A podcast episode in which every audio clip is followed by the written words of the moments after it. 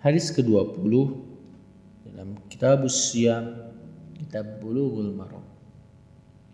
An Abi Hurairah radhiyallahu anhu qala qala Rasulullah sallallahu alaihi wasallam man nasiya wa huwa shaimun fa akala aw shariba falyutimma shaumahu fa inna ma at'amahu Allahu wa saqahu.